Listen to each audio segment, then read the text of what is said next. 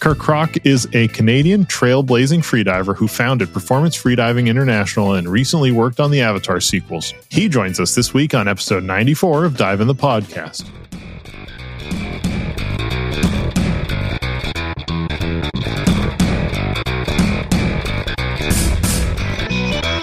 It's episode 94 of Dive in the Podcast with special guest Kirk Krack for his second part of his two part series with us.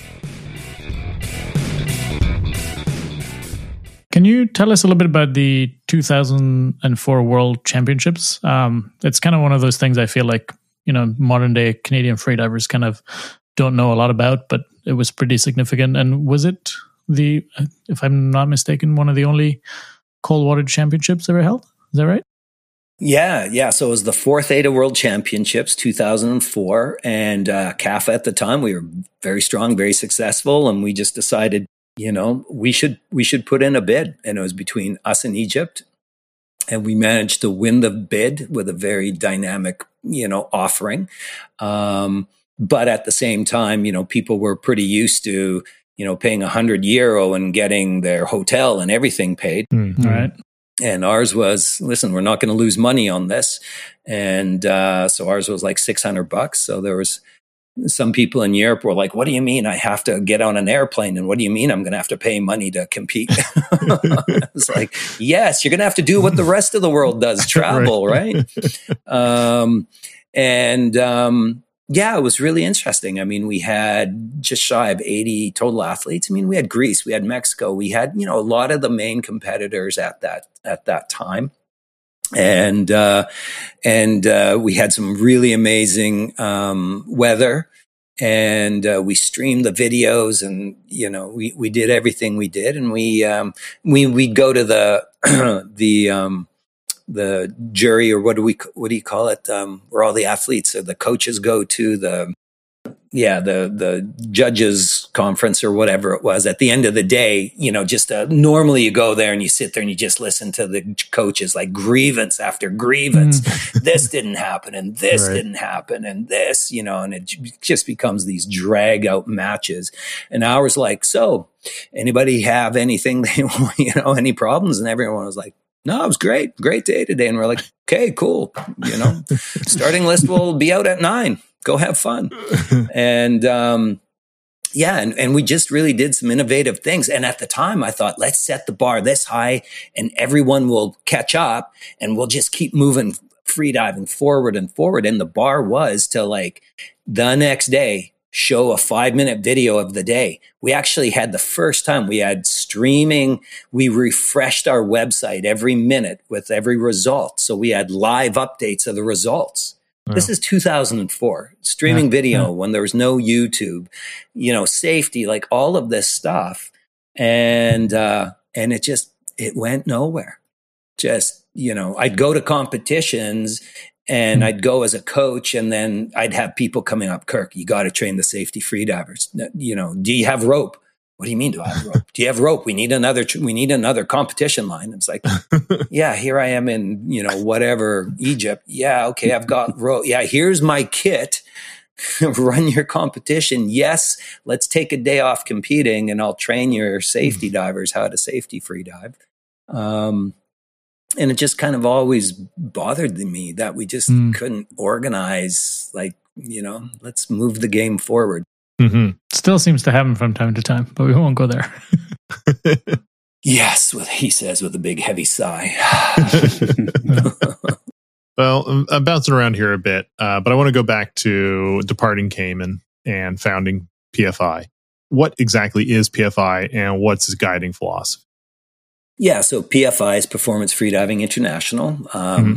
Brett and I had just been to the DEMA trade show that January of 2000, and we were somewhere between LA and Vegas, and we're driving in a rental car going to a freedive party, predominantly spear fishermen with Terry Maas and Jack yeah. Bombrich and all of these other guys. And trying to say to Brett, okay, we got to come up with a name. We're gonna we're gonna start this, you know, freedive. People want us to teach them freediving. You know, it's got to be like you know, high end freediving. It's got to be high tech. It's got to be like perform. It's got to be high performance. It's got to be performance freediving, right? and that's how we came up with the name.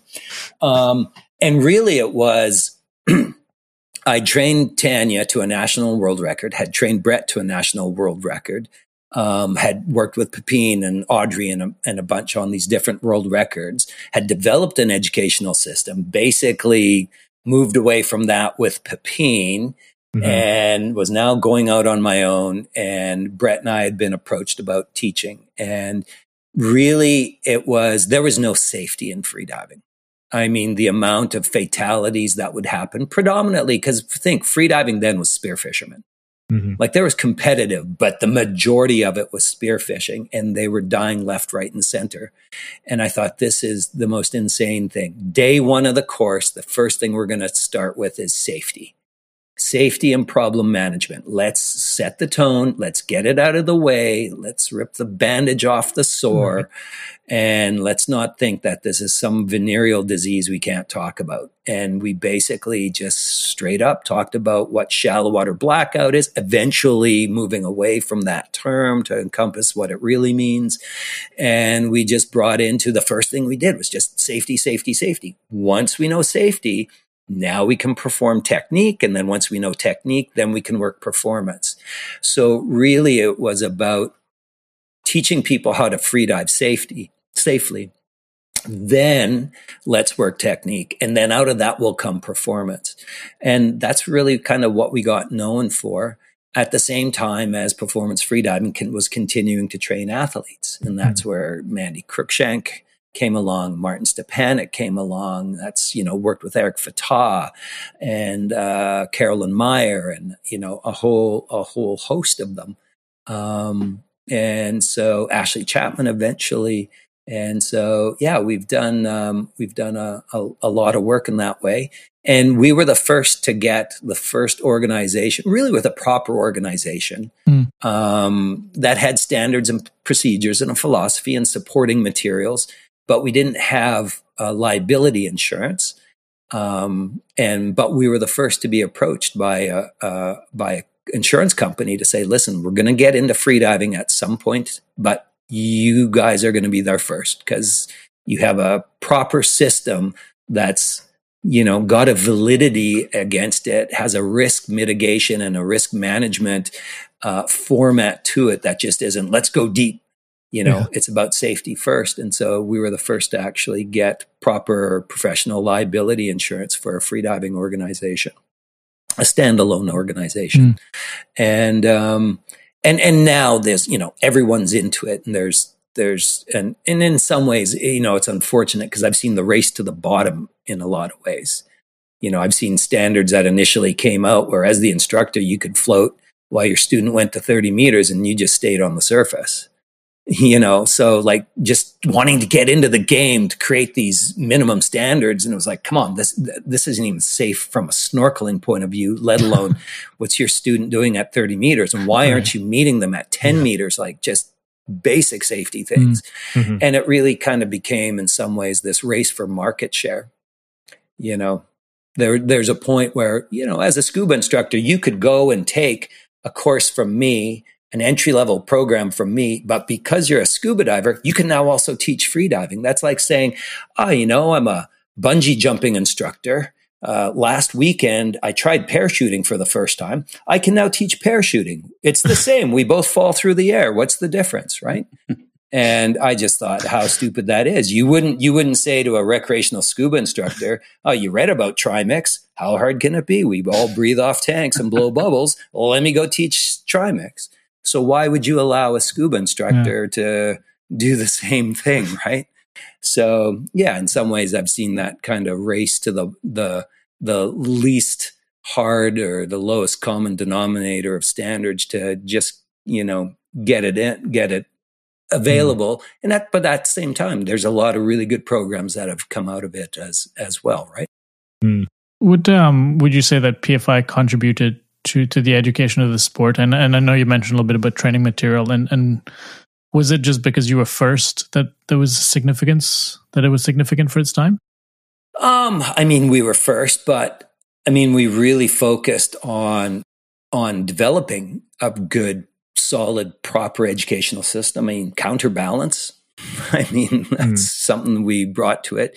The idea of recovery breathing, the idea of um, meeting at one third.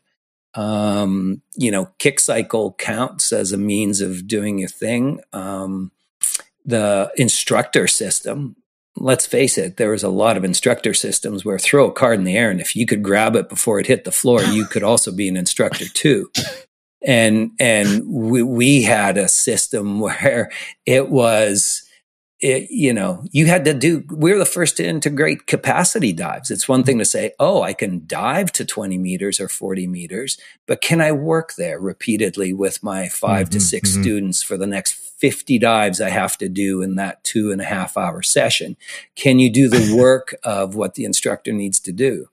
Um, and we brought in uh, a level of instructor training that was, I think, quite significant, other than let's go dive. Hey, you're a great free diver. Here, let's make you an instructor. Welcome. Yeah. Welcome to the club, right? right. And uh, listen, I I have I have not passed a lot of instructor candidates who I know would not continue with us and went other routes because we were difficult. And it's mm. not that we were difficult. We had high, high expectations. We want you to, to succeed and train and, and make a photocopy of yourself, right? In which is in your students. And so you better be a nice, clear, crisp, clean copy because the photocopy always loses a little bit of the image. um, and if you're fuzzy to begin with, the image is only fuzzier. And that was kind of the idea about it hold ourselves to the highest standards. How you feel PFI has evolved then since its inception? Because that, that's a tremendous amount of work to have accomplished. So it's just, is that what you envisioned it to be and how has it involved, evolved in that time? Yeah. I mean, it's, uh, I mean, it's, it's evolved. Um, it's done what it needs to do, and it's and it's in its place. I mean, mm-hmm. I'm no longer a major shareholder in it anymore. Uh, it's uh, it's moved on with international training.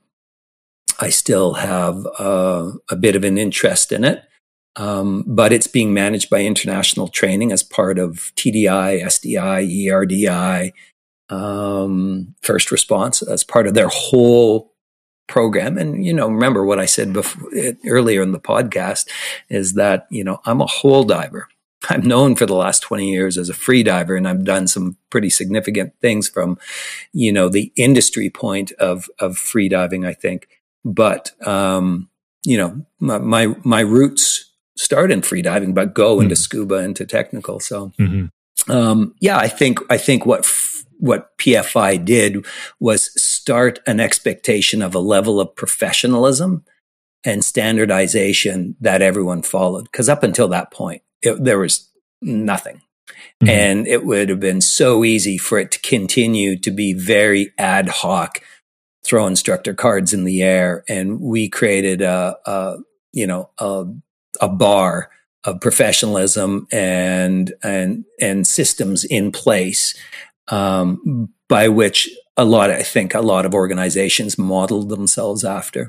You and Mandy Rae Cruickshank coach David Blaine to a, a 17 minutes plus static apnea um, record on, on the Oprah show. Can you tell us a little bit about that event and, and what, because it was a fairly public event, what it signified for freediving and how freediving might be viewed by the public?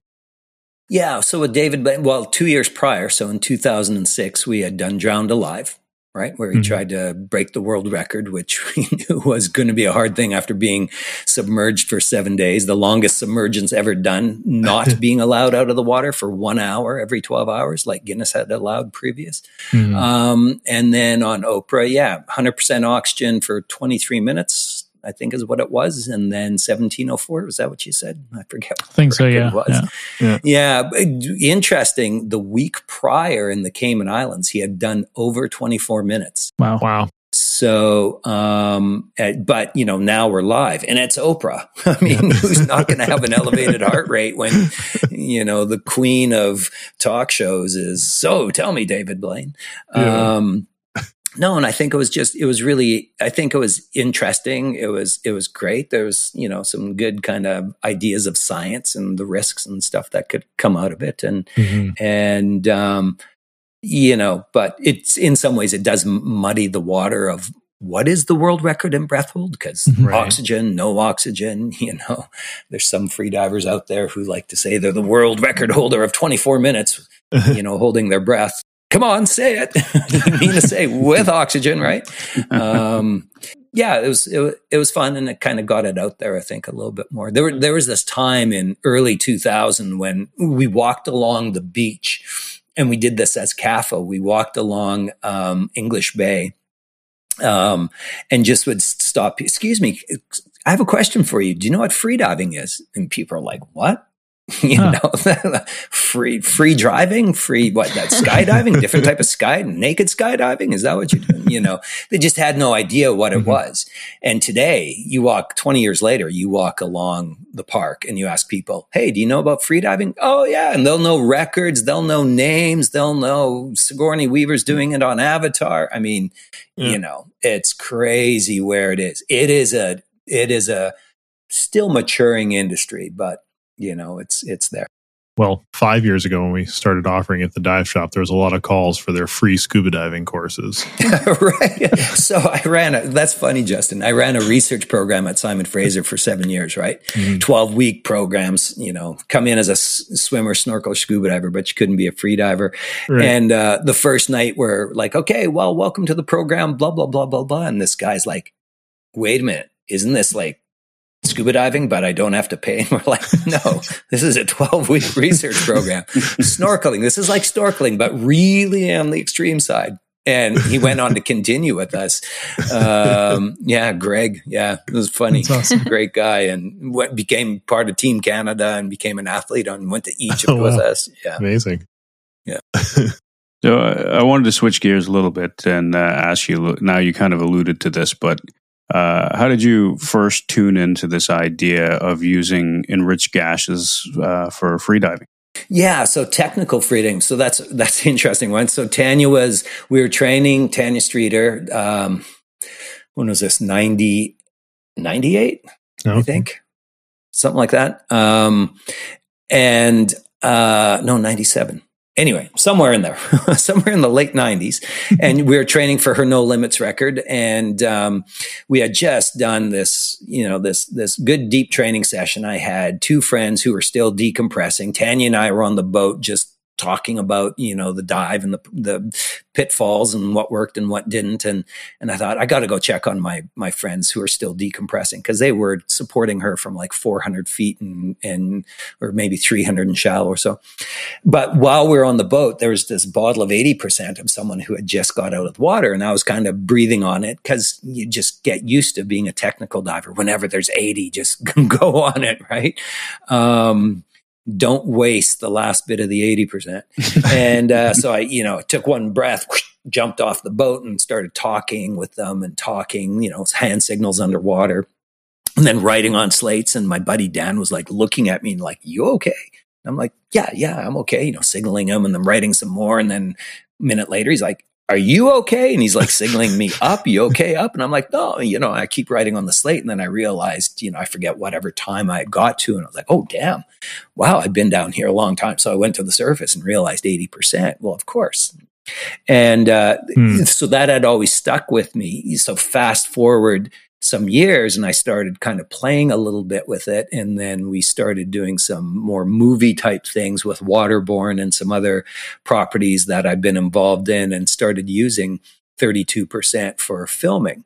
And uh, just, you know, made a huge, huge, uh, huge difference. And so developed this idea of tech. And then obviously David Blaine and 100% Oxygen there on the Oprah show. And and started developing the concept of technical freediving and and turning it into you know a, a protocol. Because i mean it's one thing to say it but you know that's where people go out and hurt themselves right i got mm-hmm. a oxygen bottle i'll just go breathe that and go to 30 right. meters, um, not knowing how they're going to have oxygen toxicity. And so, yeah, I developed it. And, and, one of the things I did was end up, we went to Truk Lagoon and we did technical scooter freediving and using scooters to go into that as deep as 65 meters, um, but no work. Um, you know, all GoPro'd and lights on it, and we'd use a high and a low mix. So we'd come up from a dive, go onto our 80%, breathe off that for a known calculated period of time, switch to a low mix as long as it was correct. So, for example, if we were diving on a wreck in 40 meters, 130 feet, we'd use a 32. So we'd switch to our low mix 32 and then go play. And so I was doing, I think my longest dive was six minutes, 15 seconds around this wreck multiple times. And what we were able to do was decrease 40% of the surface interval time. Um, so we knocked off 40% of the surface interval time that we should have done. So not mm. only was I doing these multiple six minute dives, but I was doing it with 40% less time. Um, and you know, that's technical freediving. So I'm a yeah. purist. Like, listen, we should all just be butt naked out there holding our breath. That's the purity of freedom. No goggle, no swimsuit. That's true freediving if you're an absolute purist. However, if you want to stay warm or see something and you put a mask on, you're now kind of bastardizing that purity thing. Right. So anyway, so um, as far as technical freediving using oxygenated mixtures, it's really it's supposed to be the right tool for the job. Mm-hmm. So if you're a freediver who's just going out to have fun, yeah, do it on air. But if you're doing things that require or put you at potential risk because of the repetitiveness or the duration or things like this, then use the proper tool for the job. Same thing as we use nitrox. Why mm. dive air when you can dive 36% when you're doing a 80 foot dive, 100 foot dive, 30 right. meters, right? And so, yeah, filming is a great one. Um, repetitive dives because of documentary filmmaking and, and a number of things like that. Safety free diving is a no brainer. Mm-hmm. Why would you not want to have 32%? and have yourself a little extra buffer in your back pocket if you find yourself in that situation where you have to stay longer or have to do those repetitive dives over and over and competitive freediving. You know, if you've got a line A and B and line B, it tick tocks back and forth every 10 minutes, you know, and you just got to be on time and going. So, and you know, when I run Deja Blue competition, those safety divers are doing that for you know three weeks. We're banging off just incredible amounts of dives in a day. So um, obviously, this is something that I brought into Avatar, and we've done on Avatar. Just in LA, we've done a quarter million free dives. In oh, and the most we had at one time holding our breath underwater was 26 people. Cast, wow. crew, stunts, film people, grips, because we could have no bubbles in the tank. And we used anywhere from 50 to 80% uh, oxygen. I mean, we went through thousands of bottles of 80 cubic foot hmm wow. uh, 50 or 80%. You know, we had our own blending trailer and no problems. I mean, there was a hypoxic, hypoxic problem prior to me getting there, but really none that led to a disruption in the workflow. Because, you know, every day you're there, millions of dollars are being spent. And the last thing you can do is push an actor. You know, my actors were six years old to 69 years old. They were supposed to be like waterborne people, or they were supposed to have been, you know, this is water for the first time. And, um, and so, you know, get the job done, do it safely, do it repetitively. And after a 16 hour workday in the tank, start again on Saturday morning at six in the morning and hopefully do it with a smile on your face, day wow. six, right? Yeah.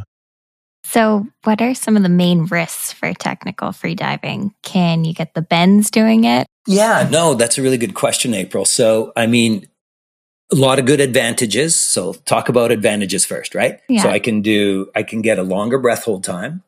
I can get shorter surface intervals. Um, I can remove decompression stress, that that tired, excessive tiredness that we can sometimes feel um, uh, from nitrogen loading and gas loading and unloading. So all of those could be good benefits, right? Give me a, a safety factor. Mm-hmm. Obviously, the risks are are there's there's several of them, but they're easily managed if you know the protocols. And so oxygen toxicity being a big one. Um, oxygen under certain pressures or partial pressures affects and becomes toxic to your neurological or your central nervous system. So, um, central nervous system oxygen toxicity, or, or we know it by convented, C O N V E N T I D, right? Convulsions, vision, hearing, nausea, twitching, irritability, and dizziness. That's how oxygen toxicity affects your central nervous system. The biggest risk being that of convulsions. Like mm. suddenly you're convulsing and having a seizure underwater, and you're not controlling your airway and you're not swimming to the surface. So you can't just willy nilly grab some mixture of something and, and, and go and do a breath hold or do a dive with it because of it. There's also handling issues with uh, using oxygenated mixtures. The equipment, it needs to be compatible. It needs to be serviced. It needs to be cleaned. There's, you know, how we turn a tank on and off due to mm-hmm. adiabatic compressions, just high compressions creating mm-hmm. heat how we keep fuels out uh, to, to, make sure the fire triangle, which needs oxygen, a fuel, and an ignition source, right? So all of these protocols, and then look at the vast majority of freedivers. How many of them are scuba divers? Right? So how do you put together a system? How do you handle an oxygen service piece of equipment? Um, so what we teach in technical freediving is really a surface based. It's not about breathing compressed gas underwater. It's about breathing using a scuba system, but on the surface as your means of alt, you know, altering the, the oxygen percentage you're going to be using. And, and so that's the whole idea behind it. Now, there's accumulations of oxygen toxicity or whole body oxygen toxicity and whole bodies affecting the lungs. It's the, it's the oxygen within the lungs that kind of causes edema, swelling, and that sort of thing. But those generally accumulative effects, we don't have to track so much because we are really more time on the surface than we are underwater. Um, and our durations are small. So really, really what we're talking about is, is, uh, overall single time oxygen exposures, creating a toxicity issue to the central nervous system and that of handling. And then there are, you know, decompression issues and elements there that, that are lessened by ox- by uh, using nitrox or mm-hmm. oxygenated mm-hmm. mixtures. So um, those have to be taken into account, but those are things you learn in your basic freediving program right? So anything you'd be using technical wise would only be kind of to your benefit. Hmm. Besides the compressed lung, you know, compressed gas lung uh, problems from expansion, which it's a surface gas. So I go to a lot of com, you know, I've been to a lot of competitions and watched freedivers who have no scuba training, you know, at five plus meters, sucking on oxygen uh, doing their decompression. And is there an advantage to doing it at five meters? Yes, not as much as there would be for that technical diver, scuba diver, who needs to do it at five meters and keep the bubble size, um, yeah. you know, under control when decompressing from a large amount of saturation. And the thing about freedivers is we are sensitive more to type two uh, decompression issues, things that are more neurological and spinal cord issue. Um, I mean, I've had two years ago, almost two years ago, I took a type 2 neurological hit, uh, scooter free diving in the Cayman Islands, and ended up having a chamber treatment and wow. and going through some rehab of my own making um, coming out of that. So, like I said, you know, I sometimes beta test my own things, sometimes not so successfully, but that's why that's why we were the PFI was the first to bring in um, surface interval protocols because I did that 20 years ago. right. So when you've finished beta testing, when uh, can we expect to take a technical freediving course from PFI? yeah, no. So right now, um, so it's built and it just comes down to um, insurance, right? It comes down to there's Lloyd's of London, there's the people who insure, and there's the people who, you know, design and everything. And so hopefully that would be soon, you know, I mean, I've trained a lot of people in it, people mm-hmm. in my close orbit and that I work with, especially on Avatar. We've done a lot of it, but as far as a standalone program, I would hope to see something we'll we'll have this uh, in this new year. Oh, cool! That'd be Very awesome. Cool. Sign me up. Yeah, yeah, right. I think we'll take a quick break here and be right back with more. Thanks for tuning in to the podcast this week. Remember, you can leave us a review on Apple Podcast or at podchaser.com. Reviews are one of the best ways to help others find the podcast. This episode of Dive in the Podcast is brought to you by Torpedo Rays Scuba. You can find them online at torpedorays.com. They've been teaching Canada how to dive for 25 years and are a proud sponsor of this podcast. If you're in Atlantic Canada and want to take a course or see the shop, stop in and see us in Dartmouth and check out the huge selection of scuba, apnea, surf gear, and much more. Dive tours are available for locals and visitors to experience all that our ocean playground has to offer. TorpedoRays.com has a vast selection of dive gear at unbeatable prices, with free shipping available in Canada and quick shipping throughout North America. So visit torpedorays.com or stop in the shop, and you might even see one of us there. You were talking about Avatar there a lot, uh, Avatar 2, um, but you've also worked on a bunch of other stuff Cove, Mission Possible Rogue Nation, Suicide Squad. How, how did you initially get involved in that uh, that Hollywood kind of uh, thing, and, and how's it going?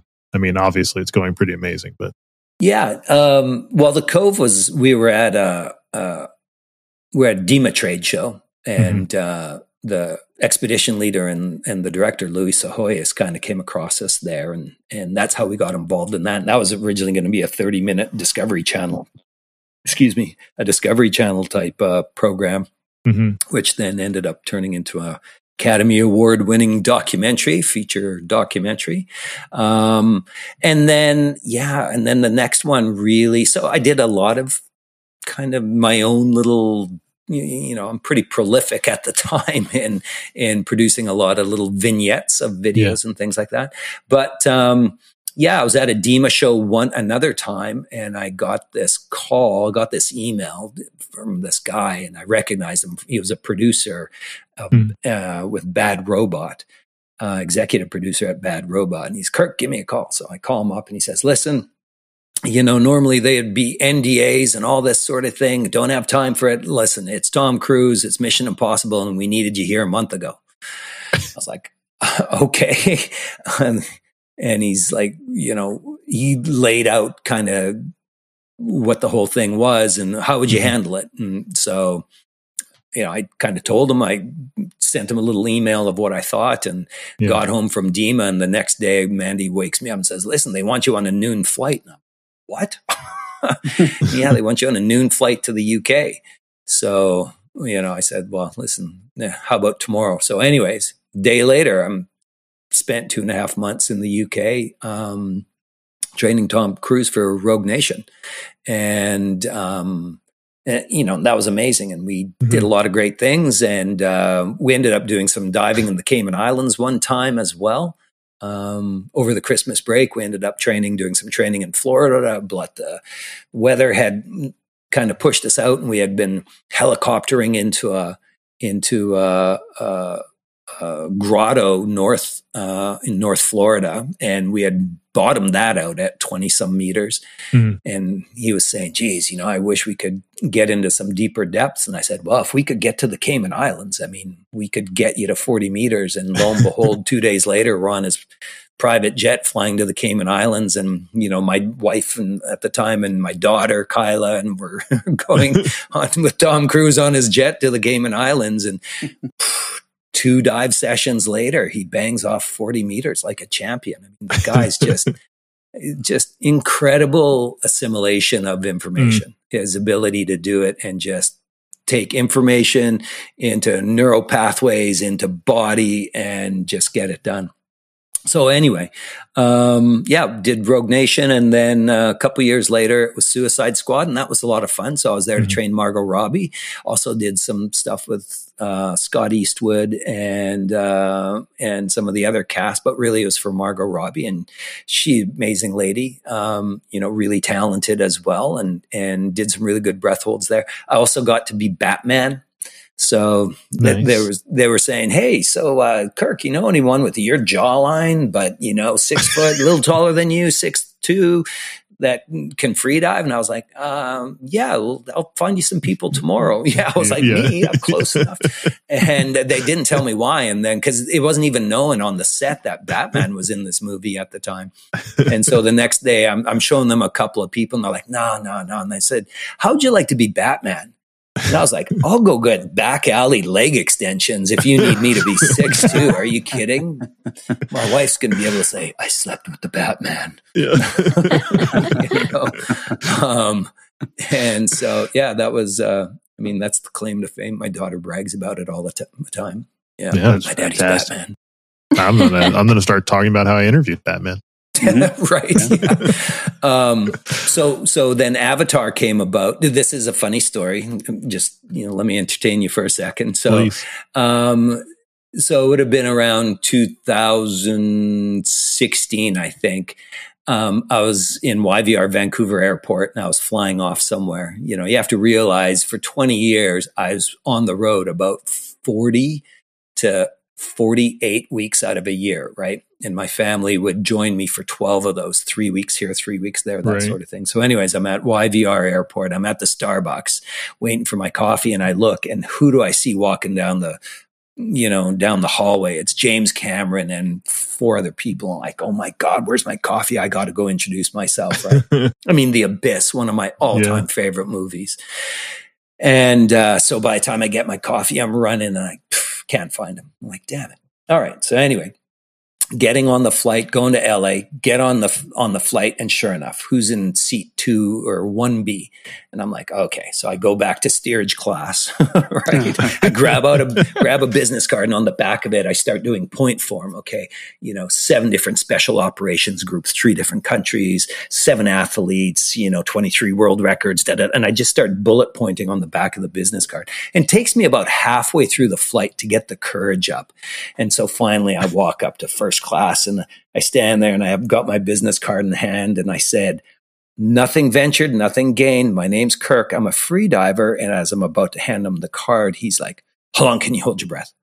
And that goes on for like 15 minutes where we're talking about scooters and free diving and movies and the cove and free diving and blah, blah, blah, and all this sort of stuff until finally the flight attendant is like, back to steerage there. You know? and, and so I thought, uh, you know, that was great. I wonder, you know, if he just put the card in the in the front seat and left it there. yeah. So here I am in Truk Lagoon a year later, January of 2017, and we're doing technical scooter freediving. And I get this email from uh, a guy I had met doing some side scan sonar stuff with, Tim Bullman. And Tim is like, Kirk, answer your effing phone. It's James Cameron, it's Avatar. Your names come up at a meeting. And I'm like, in the middle of the South Pacific, technical scooter freediving. I'm thinking, this will make me sound cool, right? Right. technical scooter freediving, you know, in Truk Lagoon, can't talk at the moment. And so it's like, call, call us when you get back. So a week later, I'm back and and I call and I get brought down, flown down to Malibu, and I'm at, at his place waiting to to meet him. And and he walks in, and I'm in the living room or, or dining room, and he walks mm-hmm. in. Kirk, James Cameron, nice to meet you. And I'm like, nice to meet you. And he says, we've met before, haven't we? And I was like, yeah, I was wondering if you kind of remembered that. And um, it was on a plane, right? You gave me a business card. I was like, yeah, that, that was me.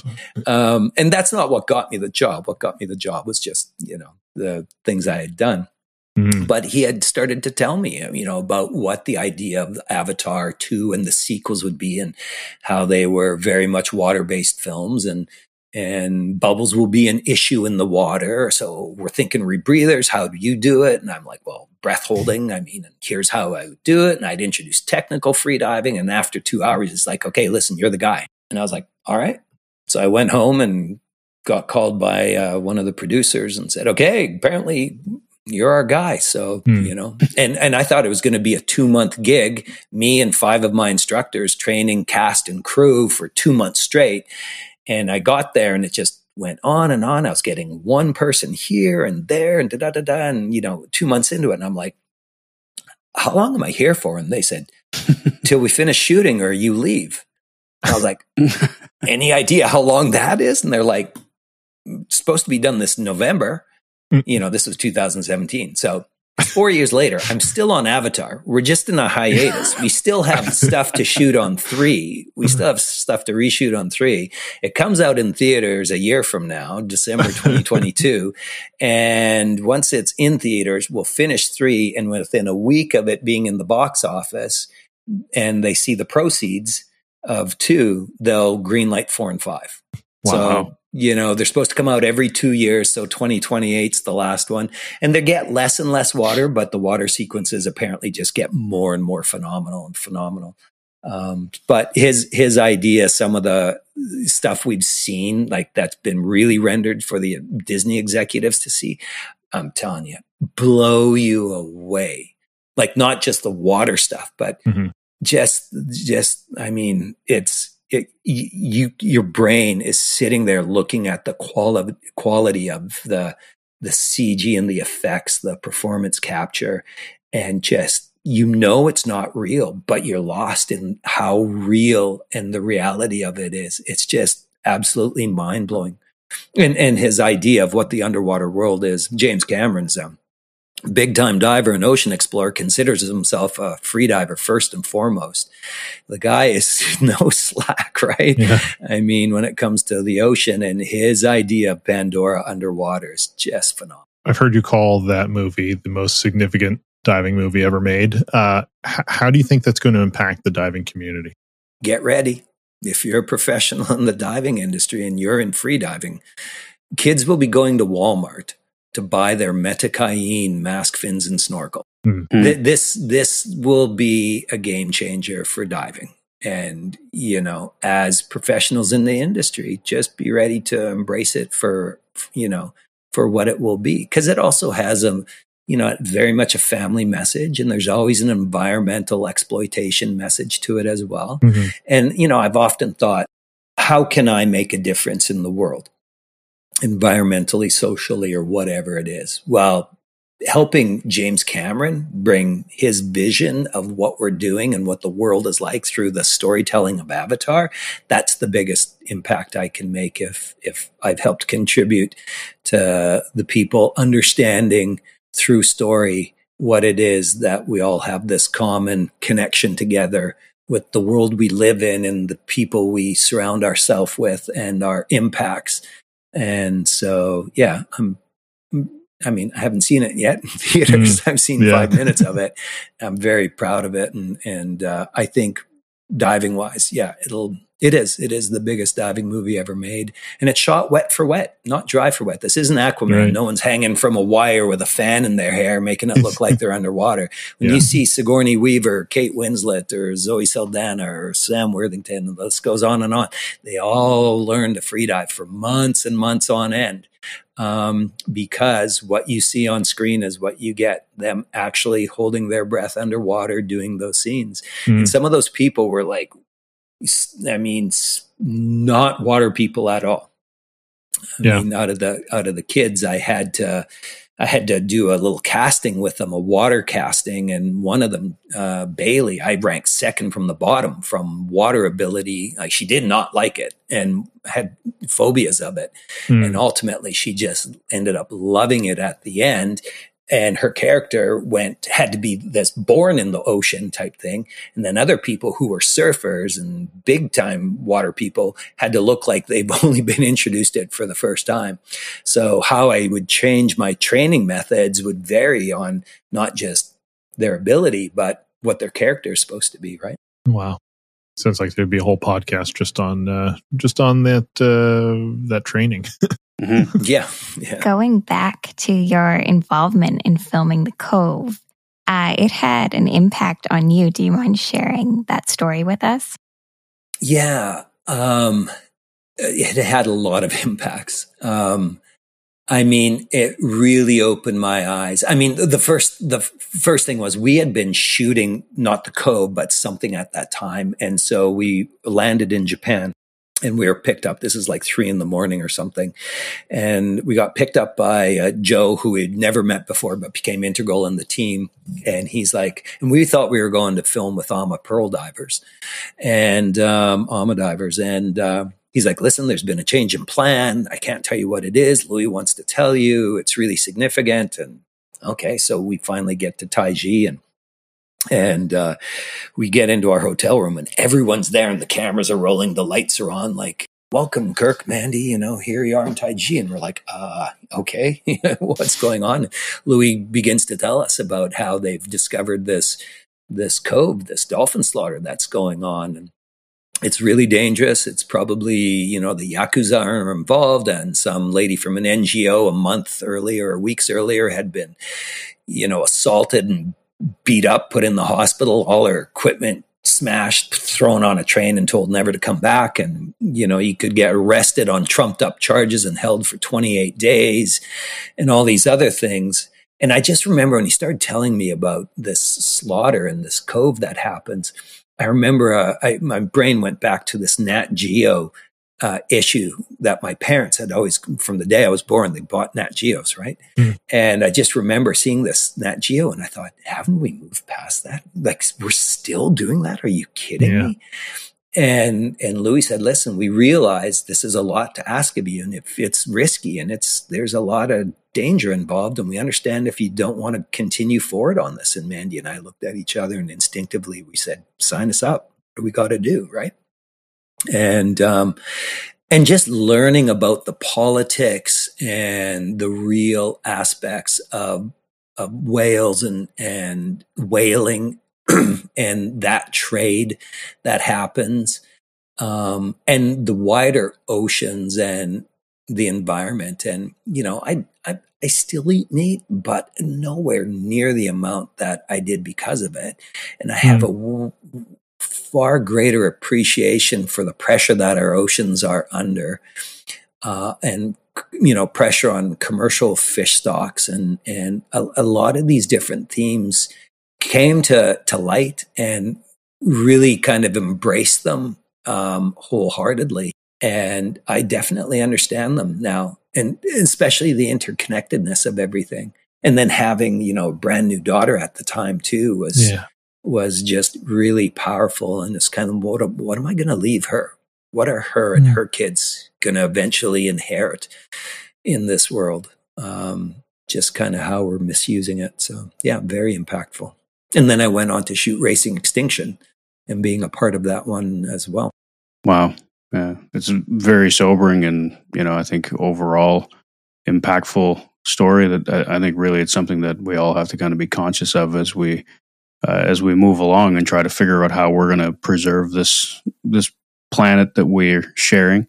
And you know, I mean, Kirk, I, I, can't say enough for the amount of time that you've you've shared with us. And you know, when I, when you listen to the stories, and and I I've been kind of I feel more like a spectator than even a host right now. I've just literally been sitting back in my chair uh, and thinking like, wow, these are incredible stories, and and how could a person have have accomplished all this uh, in one diving career.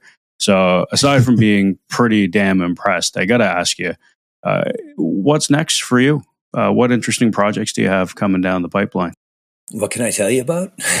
well, I guess yeah. that's, that's always the question. Right? my my life is more non-disclosure agreements than anything at this point. Um, yeah, so there there's a lot of little different military things that I mm-hmm. still do as far as breath hold special operations programs go. Um, mm-hmm. But I've recently joined the Liminal Collective, which is a group that's involved in the idea of democratizing human performance. So if you look mm-hmm. at the members of Liminal Collective, I mean, it's people at the top of their field in human performance, be it spiritual, intellectual, medicine, you know, whatever it is. And and I become kind of the the the ocean water diving uh, component of that. So I'm a performance advisor with their with them. And um, so I do a lot of aspects that way. There's still some more work on Avatar that needs to be done, but my, you know, I was two and a half years on it full time and then went to New Zealand for three months, couple of times.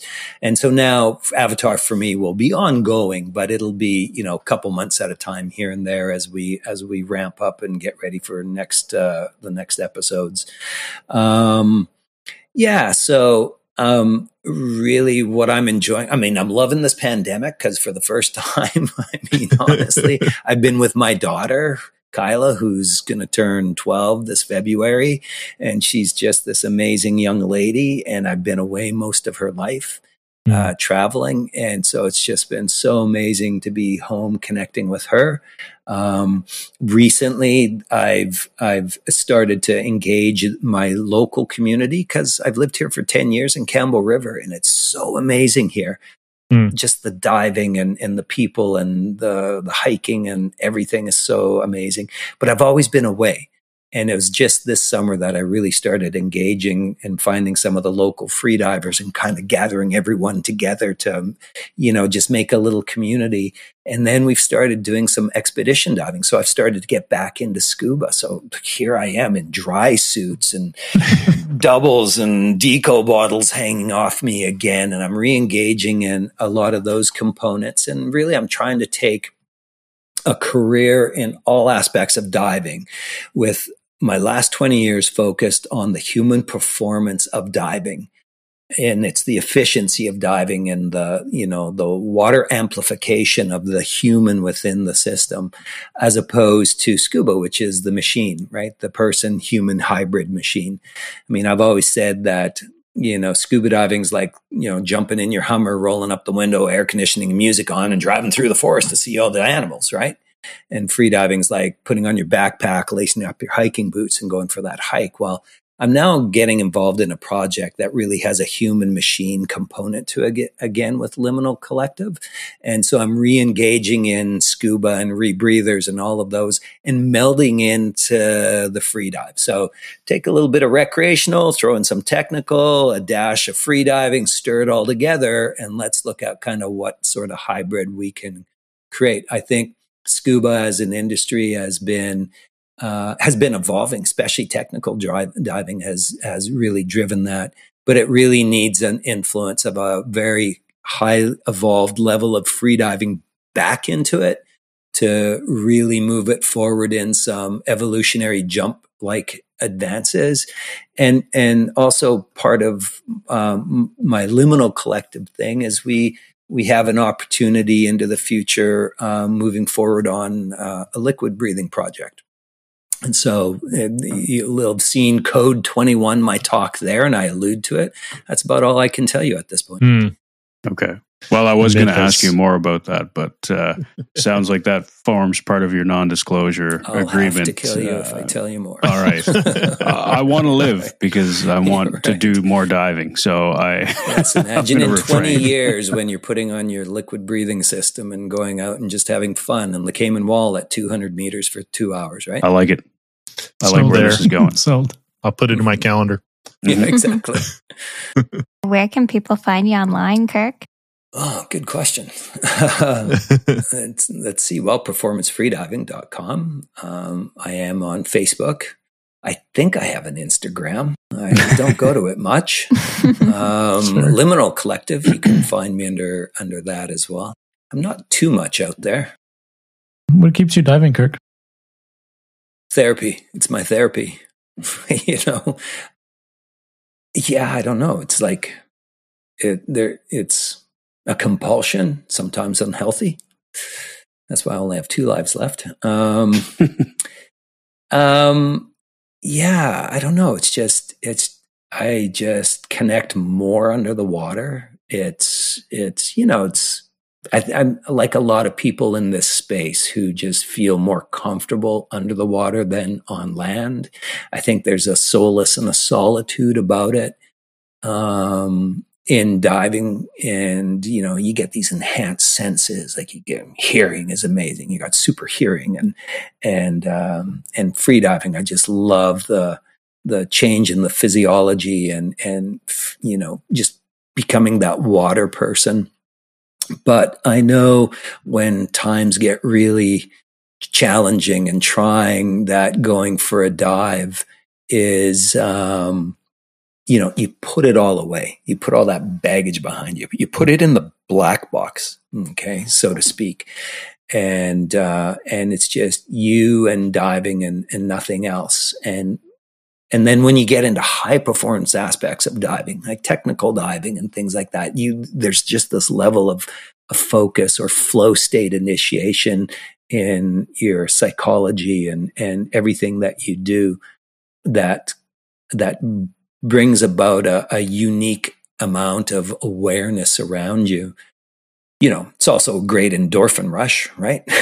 we all enjoy it. Nothing like coming out of a dive and having your opioid receptors tickled by mm-hmm. endorphins, you know, when you're, you're, out there. It's this time of the year when, you know, I'd usually get off the road having just been diving for 48 weeks. And now I've got two weeks over Christmas where I'm not going to dive. And that's when I start to get a little antsy and kind of moody a bit because you're going through your withdrawal symptoms because you're not getting any endorphins anymore. but um, yeah, I mean, I think I don't know. I'm trying to figure out your question and articulate it because it's a hard thing mm. to tell you and articulate exactly what compels me into it. And there's been a lot of other opportunities where I could have made a ton, ton more money uh, that would have kept me dry. And I couldn't think of anything worse in life, uh, personally. I think that answers uh, it, right? You know, having not been making my living and my lifestyle and my life in the water. Mm, that's mm. amazing. Definitely answered the question. Well, Kirk, thank you so much for spending so much time with us uh, hanging out for two episodes, uh, whether you know you did it or not. Uh, okay, we had a nice long talk, and uh, and it was it was fantastic. So much. I got so many more questions. Uh, I think we have to get you back on five or six more times just to answer them all. Yeah. But uh, but yeah, it was really great. I really appreciate you sharing so much with us, and it's just a wonderful time. Thanks for joining us. Yeah, thank you so much. Oh, it was a lot of fun, you guys, and I really appreciate it. And uh, hope we can uh, do it again soon. Thank you. Well, that was an amazing second half interview uh, with Kirk Krack. Um, man, I'm still just uh, blown away by his experiences and the fact that he uh, he was uh, so willing to come on for two episodes and share so much with us and go into so much detail. And man, uh, the stuff that guy has been a part of is uh, enough for six lifetimes. And he's still like he said after the interview that he one day he'll grow up and have to get a real job. Maybe he hopes not. uh, we should all be so should all be so lucky to find something we do so love so much. Um, speaking of things I love so much, I love April's pro tips. April, you have a pro tip for us tonight. I do have a pro tip for you guys tonight. Um, this one actually came from one of our listeners, Oren, who's given us uh, a few suggestions over, you know, the past two years on uh, content, but he was saying that uh, a tip from a local uh, retired commercial diver in his area was to bring a thermos of hot water for your dry suit hood. Um, it just helps with the brain freeze or in between dives. If you're doing multiple dives, it's, uh, you know, if you got to put on a wet hood, it's much better to put on a warm wet hood than a uh, mm-hmm. cold wet hood. Um, but I mean, this is something that here I think a lot of local divers do, uh, whether it's for like your hood or your gloves, or if you do dive wet all year, people will dump some uh, warm water down their suit, or even uh, at the shop when we run courses, we'll do the uh, hot water cooler hot tub for uh, mm-hmm. our students. But uh, I guess in general, I'm just talking about a few tips on how to stay warm. now that things are cooling off, it's that time of year. So, uh, one thing I found this year was the fourth element glove liners work really well. They're like a two mil neoprene. So, if your glove does leak, which mm mine did on Sunday. Uh, number one, at first, it kind of helps keep your hand a little bit more dry, just where the neoprene, it like blocks it a bit from going through. Um, mm And then when it does eventually make its way into the glove, uh, it does warm up a little bit. So it's it's not like having a soaking wet, you know, uh, cotton glove or something. It it, it does uh, feel a little bit better when they leak, but they're also really warm. Uh, and the other thing I recently got my hands on is my heated vest. So I got one of the uh, Ventures D613, uh, which is the back and front heated vest, which was amazing. So I guess my pro tip this week is uh, I don't know, get yourself some fourth element glove liners and a heated vest. but if but if you don't, then bring some warm water to to dip your gloves in. Just have to be careful with hot water. Don't don't bring too hot of water because you don't Yes. want to uh, scald yourself. And I think uh, warm water is the key word. yeah, it's just thermoses are a lot better now than they were even five or ten years ago, and uh, yes. They'll keep that water near boiling if you uh, pour it in out of a kettle. You know, where you used to have It's to true. pour it in out of a kettle just to make it warm uh, a few hours later. So, yeah, those awesome, uh, awesome tips, and uh, make sure you dive with Jeff so he brings hot chocolate, and that's Yes, the real pro true. tip there. That's your that's your pro tip this week for all you uh, Halifax divers. Go diving with Jeff Harding for the hot chocolate.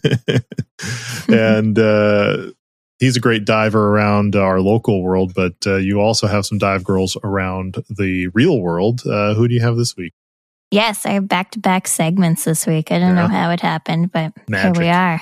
Mixing it up a little bit this week on the segment. Um because it's our show and we can do whatever we want. But uh, uh, my dive girl around the world this week is Jill Heinerth. I know we've had her on the show twice before, um, but myself and Justin actually got to meet Jill in person uh, on Friday, which was just totally surreal for me. I mean, she's uh, definitely my like she's my diving hero.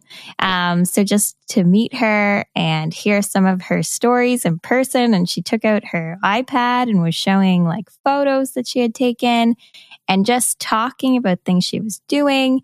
Um, and then also like myself just sharing stories with her and just casually having dive shop chats with Jill Heinerth was just a totally wild, wild experience. So, um, yeah, that was really cool. I got to give her a tour of uh, Torpedo Rays, which she was saying it's one of the nicer dive shops she's been to in Canada. And uh, we have tons of inventory. So that was like super cool. And, you know, felt good to have Jill Heinerth tell you that your dive shop is nice.